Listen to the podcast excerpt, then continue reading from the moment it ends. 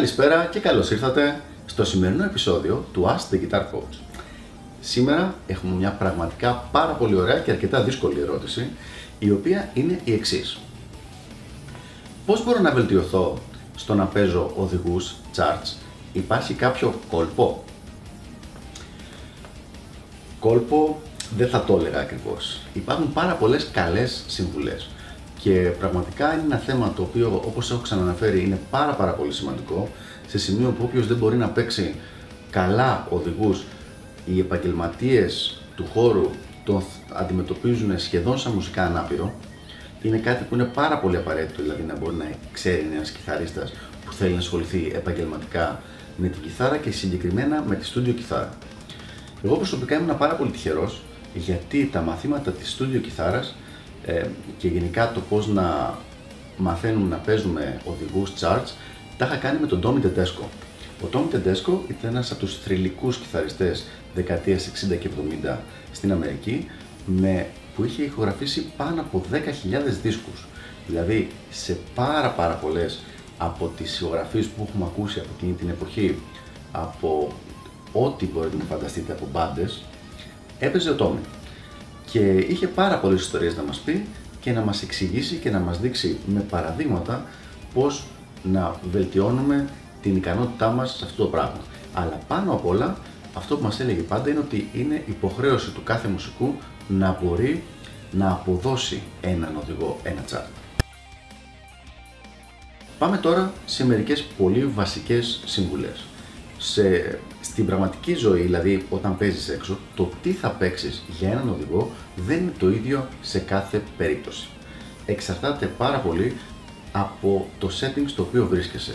Και όταν λέω setting εννοώ, είσαι μέλος μιας μπάντας, η μπάντα αυτή είναι ένα τρίο ή είναι μια big band με 15 άτομα; Μήπως παίζεις μόνος σου solo κιθάρα με ένα σαξοφωνίστα ή solo κιθάρα με μια τραγουδίστρια; Είναι τελείως διαφορετική η απόδοση που πρέπει να γίνει σε έναν οδηγό ανάλογα με το καθένα από αυτά τα settings.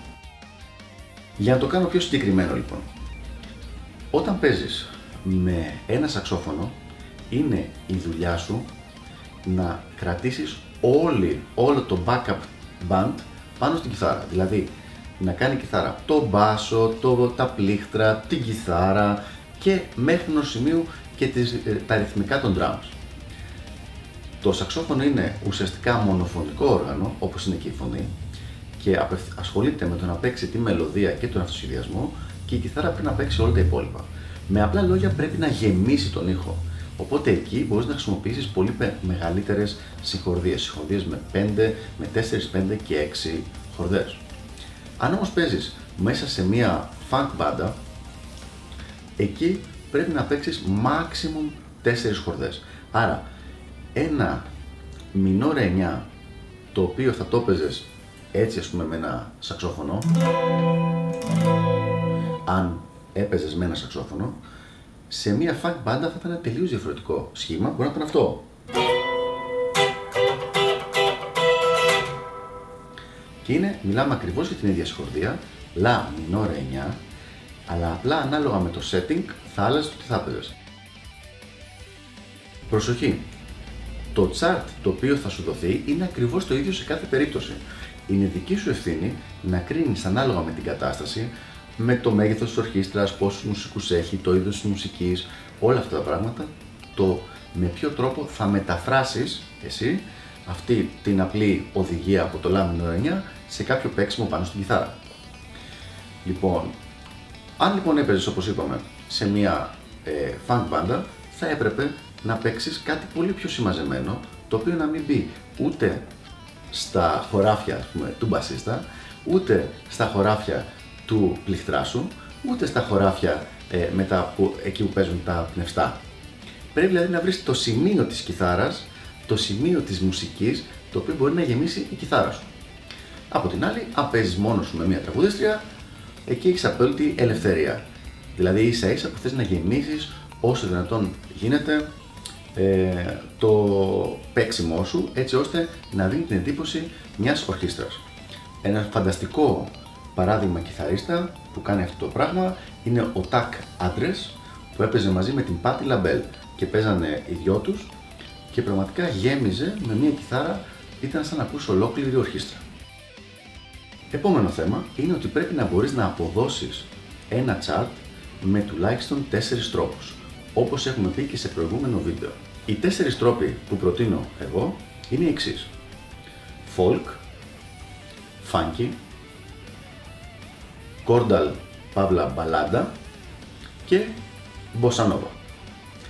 Πολύ πολύ απλά παραδείγματα για να τα έχουμε στο μυαλό μας. Funky,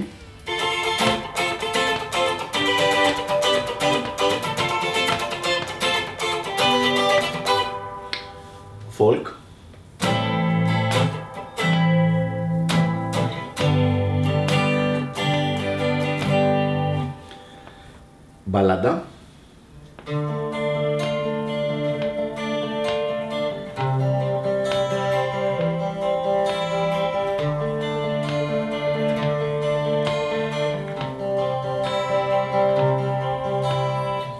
και μποσανόβα. Με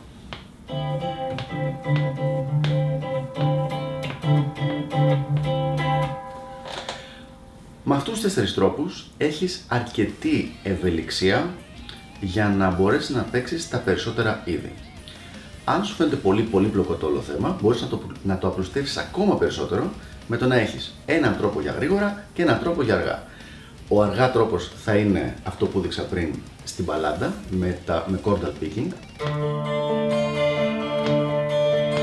και ο γρήγορος θα είναι κάποιο είδους ε, strumming, είτε το funky είτε το folk που λέγαμε πριν. Είναι όμως πολύ σημαντικό να μπορείς να δεις έναν οδηγό και να μπορείς το παίξεις με διαφορετικό τρόπο. Γιατί είναι κάτι πολύ ρεαλιστικό, μπορεί να συμβεί σε μια ορχήστρα, σου δίνουν τον οδηγό και σου λένε αυτό είναι μια μπαλάντα. Και αν εσύ ξέρεις να παίζεις μόνο γρήγορες φανκές, την πάτησες. Πάμε λοιπόν παρακάτω. Πάμε λοιπόν στην τρίτη συμβουλή κατά κάποιο τρόπο, τρίτη ε, οδηγία. Πρέπει να μπορείς να παίξεις τον οδηγό τουλάχιστον σε τρεις διαφορετικές θέσεις πάνω στην κιθάρα. Δηλαδή να μπορείς να αποδώσεις το χαρτί, αυτό εδώ πέρα, τον οδηγό αυτόν εδώ, τουλάχιστον σε τρεις διαφορετικές θέσεις πάνω στην κιθάρα. Τώρα πια πάμε σε συμβουλές που είναι αρκετά πρακτικές.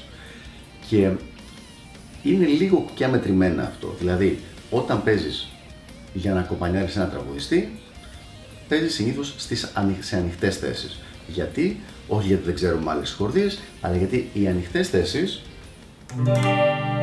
μας δίνουν ένα ωραίο μεγάλο γεμάτο ήχο που αφήνει πολλές αρμονικές και γεμίζει σαν μια μίνι ορχήστρα δηλαδή κάνει την κιθάρα.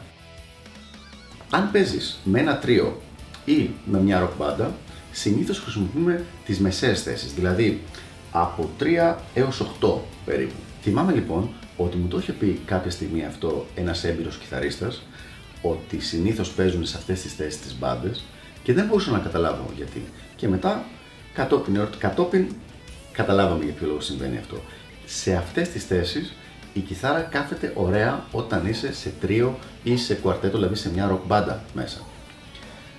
Η τρίτη και πολύ ενδιαφέρουσα επιλογή είναι τι κάνεις όταν παίζεις σε μια ορχήστρα όπου υπάρχουν πολλά όργανα είτε σε μια funk μπάντα όπου υπάρχουν και αρκετά όργανα και παίζουν πολλά πράγματα, δηλαδή το μπάσο δεν παίζει απλά ένα boom, είναι busy, έχει πολλές νότες. Το ίδιο πράγμα συμβαίνει με τα, ε, με τα κρουστά, το ίδιο πράγμα συμβαίνει με τα πνευστά.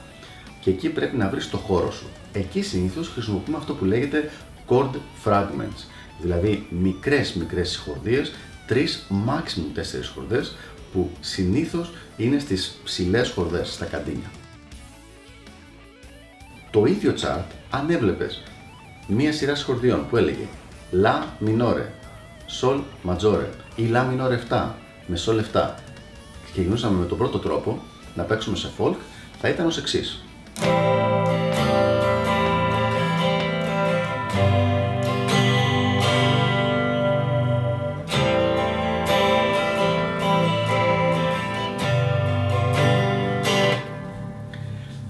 Αν μετά το πηγαίναμε στη μέση περίπου της κιθάρας, μία λύση θα ήταν αυτή.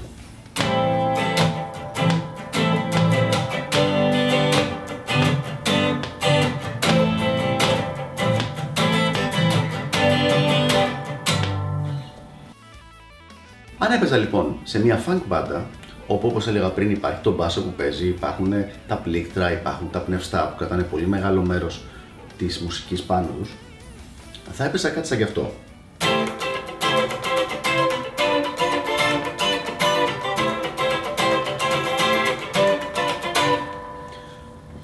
Και είναι πολύ σημαντικό να καταλάβουμε ότι σε κάθε περίπτωση δεν θα μου έλεγε κανείς την απ' έξω. Εγώ θα έβλεπα το ίδιο οδηγό. Και απλά ανάλογα με το setting, ανάλογα με την κατάσταση, με την μπάντα και με το είδος μουσικής που παίζουμε, θα άλλαζε, το, θα άλλαζε η απόδοση αυτού του οδηγού. Είναι ένα θέμα λοιπόν που είναι αρκετά, ε, έχει πολύ ε, δουλειά για να μπορέσει κάποιος να το μάθει και να το κάνει καλά, αλλά πραγματικά έχει και πάρα πολύ ενδιαφέρον. Γιατί όπως έχουμε ξαναπεί, ένας κιθαρίστας τουλάχιστον 85% του χρόνου που παίζει ε, κιθάρα παίζει ρυθμική κιθάρα. Οπότε είναι πολύ πολύ σημαντικό να μπορέσει να αποδώσει τον οδηγό που του δείχνει τι θα έπρεπε να παίξει με έναν ωραίο τρόπο. Αυτά λοιπόν από μένα, ελπίζω να βοήθησα και τα λέμε στο επόμενο Ask the Guitar Coach. Γεια χαρά!